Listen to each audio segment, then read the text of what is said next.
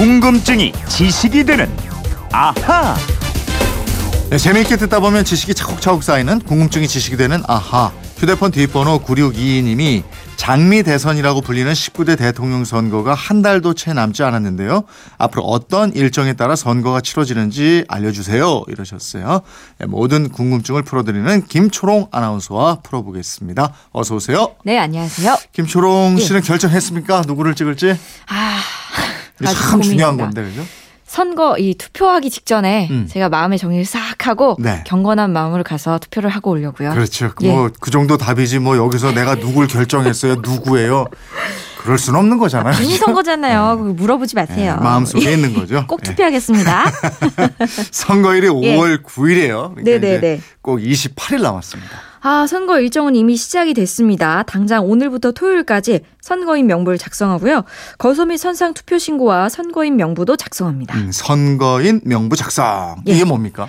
이 선거인을 가진 사람을 확인해서 공증하고 선거인의 범위를 형식적으로 확정하기 위한 필수적인 공적 장부. 이게 선거인 명부입니다. 그러면 이 선거인 명부에 내 이름이 없다. 예. 그러면 투표를 못 하는 겁니까? 어, 명부에 등재되어 있지 않더라도 누락 사실이 인정돼서 명부 등재 결정 통지서를 지참했다면 투표할 수 있고요. 반대로 선거인 명부에 등재되어 있더라도 선거일에 선거권이 없는 자는 투표를 할 수 없습니다. 그렇군요. 이 후보자 등록 기간 이것도 이제 며칠 안 남았죠? 예, 이번 주 토요일과 일요일 딱 이틀간 오전 9시부터 오후 6시까지입니다. 후보자 등록은 휴일에도 그대로 진행됩니다. 이 후보자 등록 마감일 후 2일 이내에 선거 보조금을 지급하도록 돼 있거든요. 음. 그래서 선관위는 이 규정에 따라서 다음 주 화요일에 선거 보조금을 지급할 예정입니다. 야, 전투에 필요한 실탄을 바로 지급하는군요. 그렇습니다. 네. 선거 운동은 후보 등록을 하는 그 순간부터 할 수 있게 됐던가요? 이 선거 기간은 후보자 등록 마감일의 다음 날부터 시작합니다. 아. 따라서 다음 주 월요일부터 시작해서 선거일 전날 5월 8일까지고요. 선거 운동 기간은 모두 22일입니다. 다만 공직선거법이 개정돼서 선거일 당일에도 SNS에서 기호가 표시된 투표 인증샷을 게시한다거나 인터넷에서 인터넷이나 전자우편, 문자 메시지를 이용해서 선거 운동을 할 수 있습니다. 네. 선거운동 기간에도 선거 일정은 계속되는 거죠. 예, 각 후보들이 후보자 등록 마감일 후 3일까지 선거 벽보를 제출하면 토요일까지 전국 8만 7천여 곳에 선거 벽보가 붙게 되고요. 네. 이날까지 후보들은 책자형 선거 공보를 선관위에 제출해야 합니다. 그왜 집집마다 배달되는 책자로 돼 있는 선거 공보 그거 얘기하는 네, 거죠? 그거 맞아요. 이 네. 그 선거 공보를 선관위가 4월 25일 화요일까지 네. 모든 세대에 이 선거 공보를 발송하게 되고요.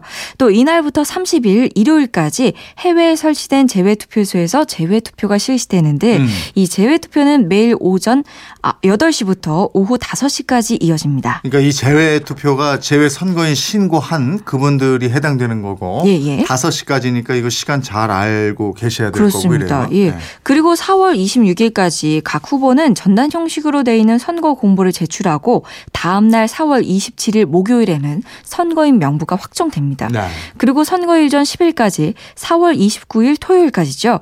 투표소의 명칭과 소재지 공고, 책자형 선거 공보와 안내문이 동봉된 거소 투표용지 발송, 전단형 선거 공보가 동봉된 투표 안내문이 발송됩니다. 네. 이렇게 하면 이제 4월이 지나고 5월인데 사전 투표는 언제예요?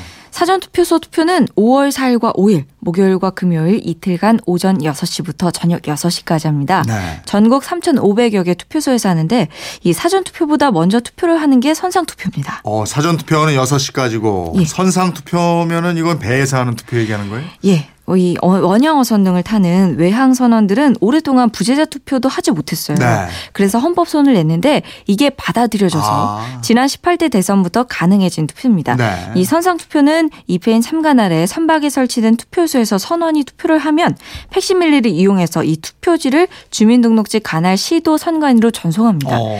그러면은 해당 시도 선관위는 기표한 부분이 가려지는 shield 팩시밀리로 이 투표지를 수신합니다. shield. 예. 이 방패?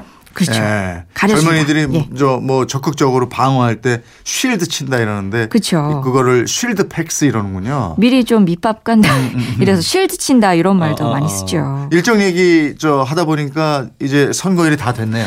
예, 5월 9일이죠. 네. 화요일. 이 선거 당일은 임시 공휴일입니다. 음. 원래 대선은 6시에 투표가 끝나는데 이번 19대 대선은 보궐선거이기 때문에 오전 6시부터 오후 8시까지 투표 시간이 2시간이 더 진행됩니다. 아, 8시까지. 가지. 예. 그 투표가 끝나면 투표함은 바로 이제 개표소로 이동하게 되는 거고요. 개표는 투표 마감 직후부터 이뤄지는데 네. 당선자는 10일 자정을 전후해서 윤곽이 드러날 것이다. 이런 전망이 많은데요. 네. 선거가 만약 박빙으로 간다면 윤곽, 윤곽이 드러나기까지 시간이 더 걸릴 수도 있습니다. 음, 이번 대선은 대통령 권위에 따른 보궐선거기 때문에 당선 순간부터 그러니까 임기가 바로 시작이 되는 거죠. 예, 이 중앙선관위가 선관위원 전체 회의를 열고 당선인 확정을 의결한 직후부터 시작됩니다. 네. 선거 다음 날 10일 오전 9시경으로 예상이 되고 음. 있습니다.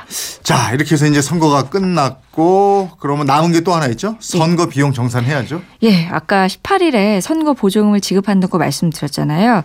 이 보조금은 의석수에 따라 지급하기 때문에 더불어민주당이 124억, 그 자유한국당이 약 120억 원, 이 국민의당이 약 87억 원, 바른정당이 63억, 정의당이 28억 원 가량인데요. 네.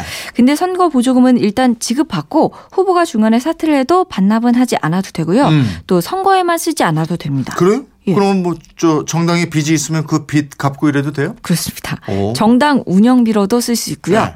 극단적으로 얘기를 하면 가만히 갖고 있다가 후보가 중도 사퇴를 해도 반납하지 않아도 되는 돈입니다. 어, 아니 근데 득표율에 따라서 선거 비용을 돌려받을 수도 있고 아닐 수도 있고 이런 거잖아요. 이 선거 보정금이라고 하는데요. 네. 이번 대선에서 각 후보가 쓸 수 있는 선거 비용은 최대 509억 원입니다. 음. 그러니까 5천만 명이 넘는 전체 국민 수에 950원을 곱하고 물가 상승 비율 등을 감안해서 결정한 비용이 되는데 이 509억 원 안에서 각종 공보물, 현수막, 인건비 등등의 선거 비용을 사용해야 합니다. 네.